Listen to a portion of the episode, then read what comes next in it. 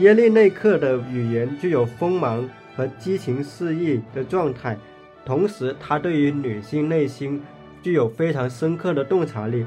那么，《钢琴教师》是一部不局限于道德评判的小说，它实际上为我们展现了对于幽微人性的一种把握。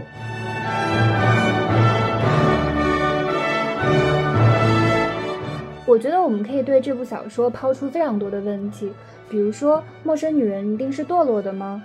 你会觉得这是一个失败的暗恋故事吗？或者说，你是否也想和陌生女人一样飞蛾扑火的爱一次？茨威格到底想要通过这部小说表达什么？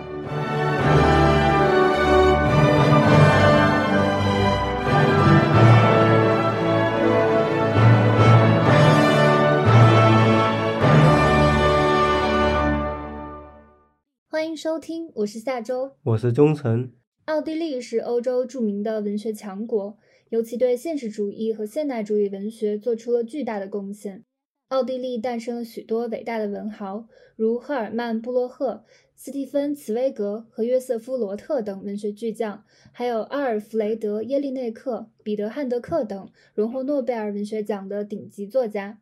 本次文学之旅。中欧国际文学节团队特别推荐奥地利 Top Ten 文学佳作中译本，入选作品排名不分先后。和其他书单一样，我们的书单也具有一定的主观性，并不是绝对权威的。我们的出发点是希望推荐给读者朋友们一些好书。在此，特别感谢中欧国际文学节团队及出版行业同行的专业建议。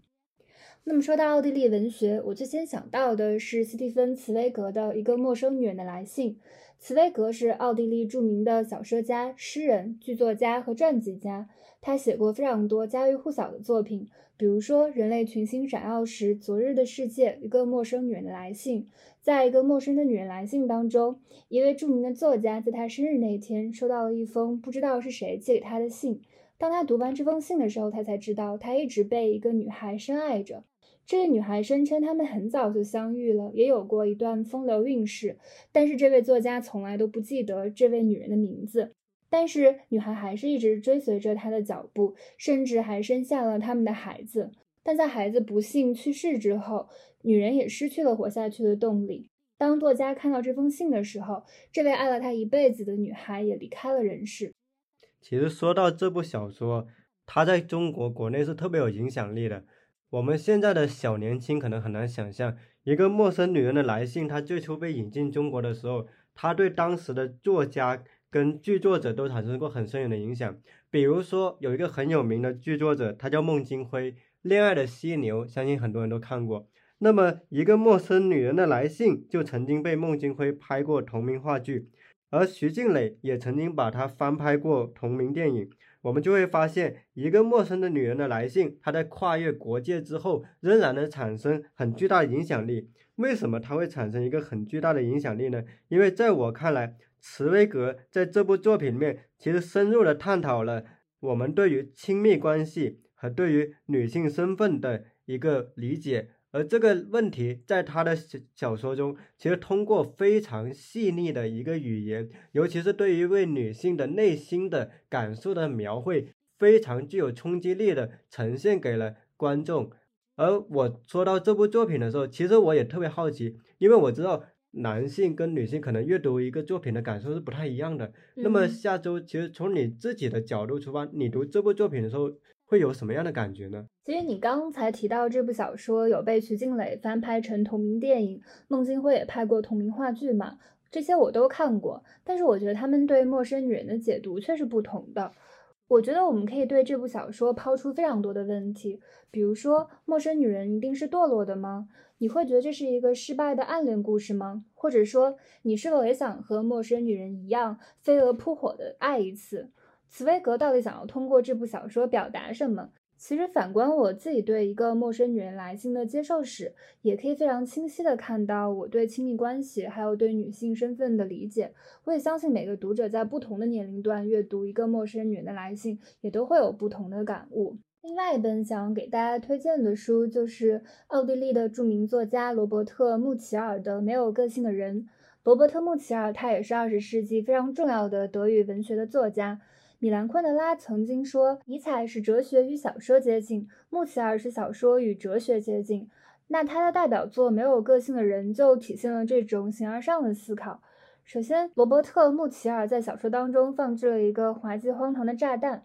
为什么这么说呢？因为这个故事发生在1914年的奥匈帝国，当时的维也纳人们成立了一个委员会，准备筹备1918年奥皇弗兰茨·约瑟夫在位70周年的活动。但是在这同一年，德国将庆祝德皇威廉二世在位三十周年，所以说人们就觉得奥地利的这个行动是平行行动。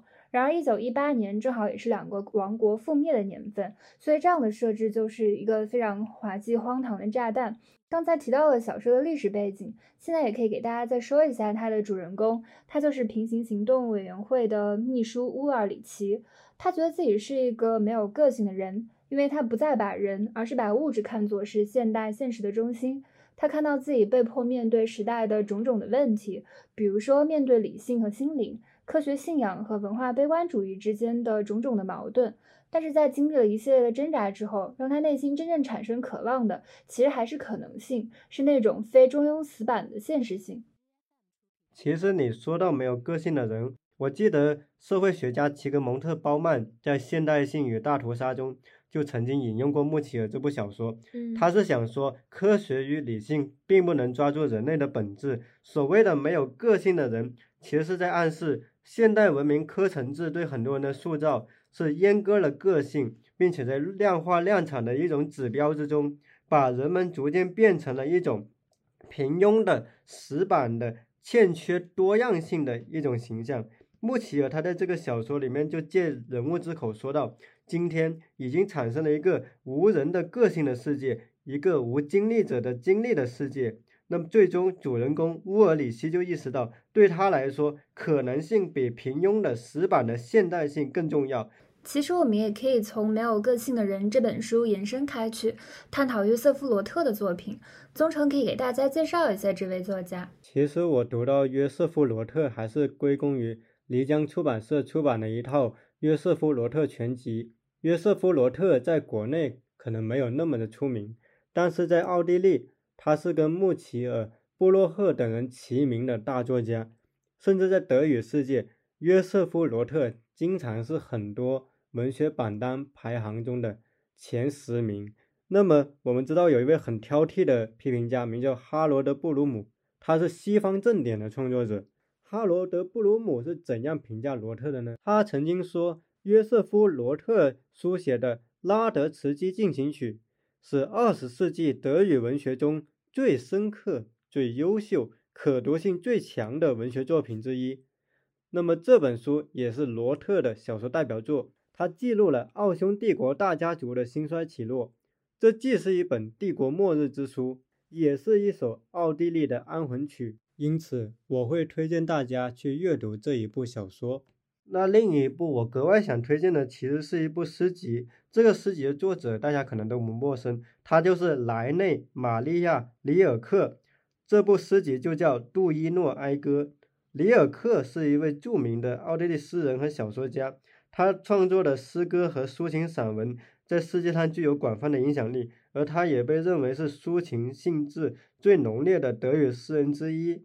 他的作品持续影响着现当代的诗人与作家，而《杜伊诺哀歌》是十首挽歌的合集，它们神秘而富有灵性，是里尔克自己一生思辨性和艺术感受力的高度结晶。所以，如果要认识里尔克这位诗人，其实《杜伊诺哀歌》是一部不可错过的作品。那实际上，通过《杜伊诺哀歌》，它指引我们思考的一个文学命题，就是我们如何在日常生活中。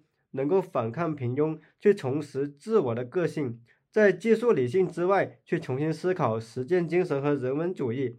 因为无论是杜伊诺哀歌，还是我们之前提到的文学作品，他们其实都是提醒我们如何通过对于他人的共情，对于现实的感受力来去打破冷漠的高墙。我想这也是我们今天阅读文学的一个很重要的意义吧。其实我也想推荐一位特别有名，但是国内读者对他可能知道的还不多的作家，就是赫尔曼·布洛赫。布洛赫他写小说也写散文，被称为现代主义的文学大师，并且在一九五零年的时候，布洛赫还被提名诺贝尔文学奖。他经常和乔伊斯、普鲁斯特等人相提并论。像我非常喜欢的文学的批评家乔治斯坦纳就说，布洛赫是乔伊斯之后欧洲最伟大的小说家。米兰昆德拉也曾经在小说的艺术当中专门用了一个章节来分析布洛赫的作品。那么这部《梦游人》呢，就是布洛赫以价值观的堕落为核心主题创作的三部曲。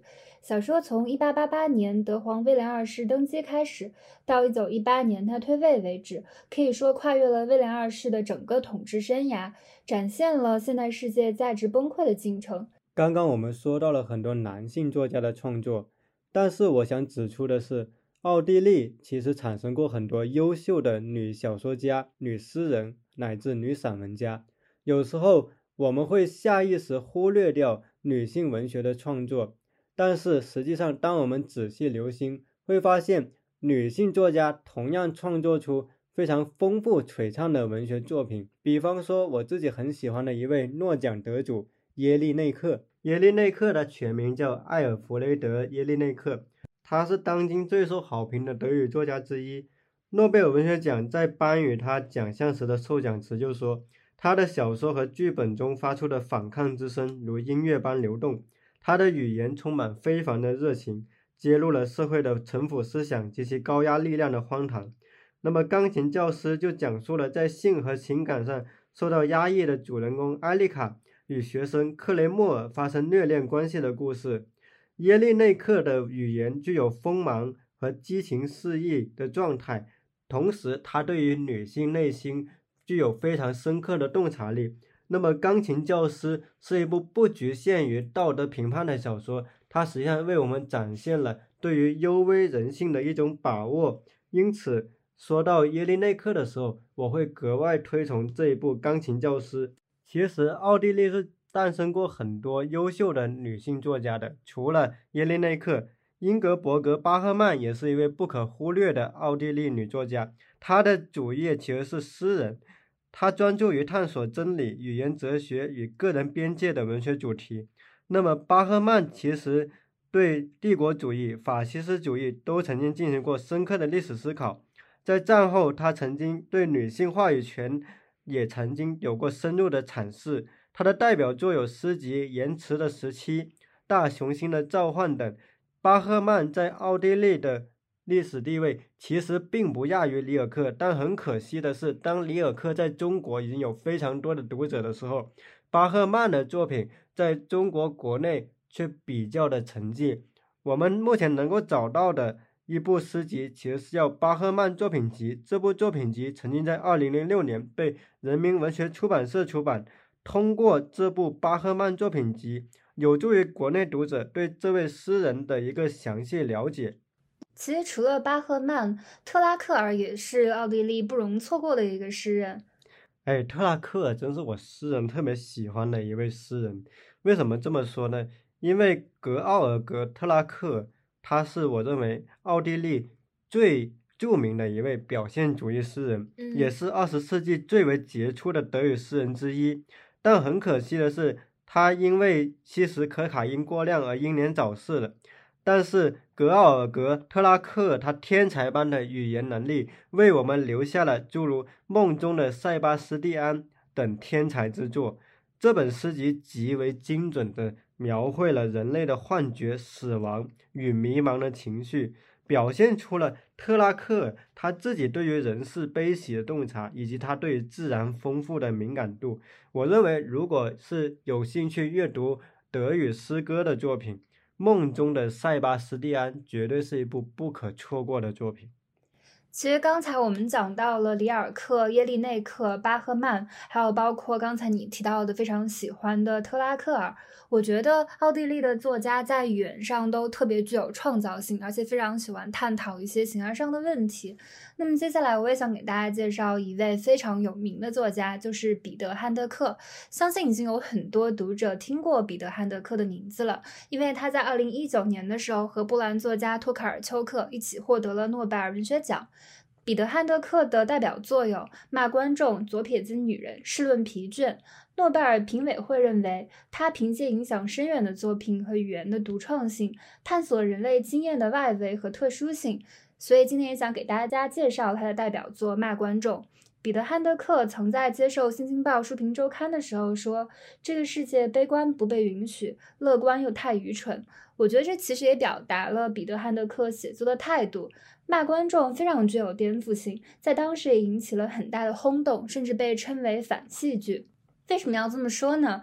因为这部作品它剥离了戏剧性的内核，从头到尾都在演绎对传统戏剧的否定，就像是它的名字骂观众一样。你在这部戏剧里看不到传统戏剧的故事情节，也没有戏剧性的人物、事件或者是对话，只有四个无名无姓的说话者在布景和幕布的舞台上，几乎是歇斯底里的谩骂观众。所以说，读者阅读这本书也仿佛走进了刑场，有一种坐如针毡。但是有欲罢不能的感觉。说到彼得·汉德克，我想到一件趣闻：他不仅在西方有很大的影响力，那么在中国呢，很多知名的剧作家也受到过他的影响。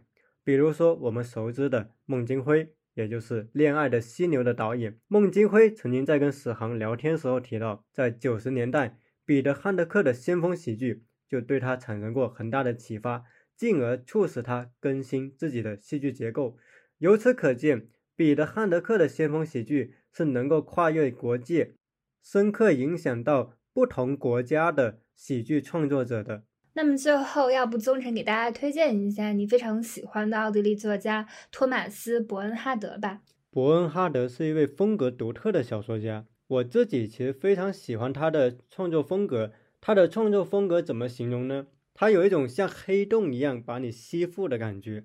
就是伯恩哈德，他其实是一个特别善于使用不分段、不分行的创作手法的一位作家。那么他在他的这个语言里面，会融合了一种非常焦灼、宛如梦魇般的叙述效果。通过这种叙述效果，他进而将你推到一个阅读感受的临界点，在这个临界点会爆发出一种很强大的能量。所以有人就说，伯恩哈德的写作风格其实能让人联想起陀思妥耶夫斯基。那么我最后想推荐的小说就是伯恩哈德写的《历代大师》。这部小说其实是伯恩哈德投掷向文化领域的一杆冷枪。通过这部小说，伯恩哈德不仅仅对于艺术领域、文化领域展开了深刻的剖析，而且。他也进而通过对这种剖析和反思，去指引我们去思考关于真实与虚伪，关于我们这个时代到底什么才是重要的、值得讨论的这么一个关键词的思考。因此，我觉得在今天，伯恩哈德是值得阅读的作家。奥地利是一片文学沃土，自古以来诞生了非常多优秀的文学作品。除了以上作家。罗伯特·梅纳瑟、卡尔·克劳斯等也是奥地利非常值得关注的作家，欢迎感兴趣的读者朋友们参考这份书单。那我们今天这次播客就到这里了，我们下期再见，拜拜。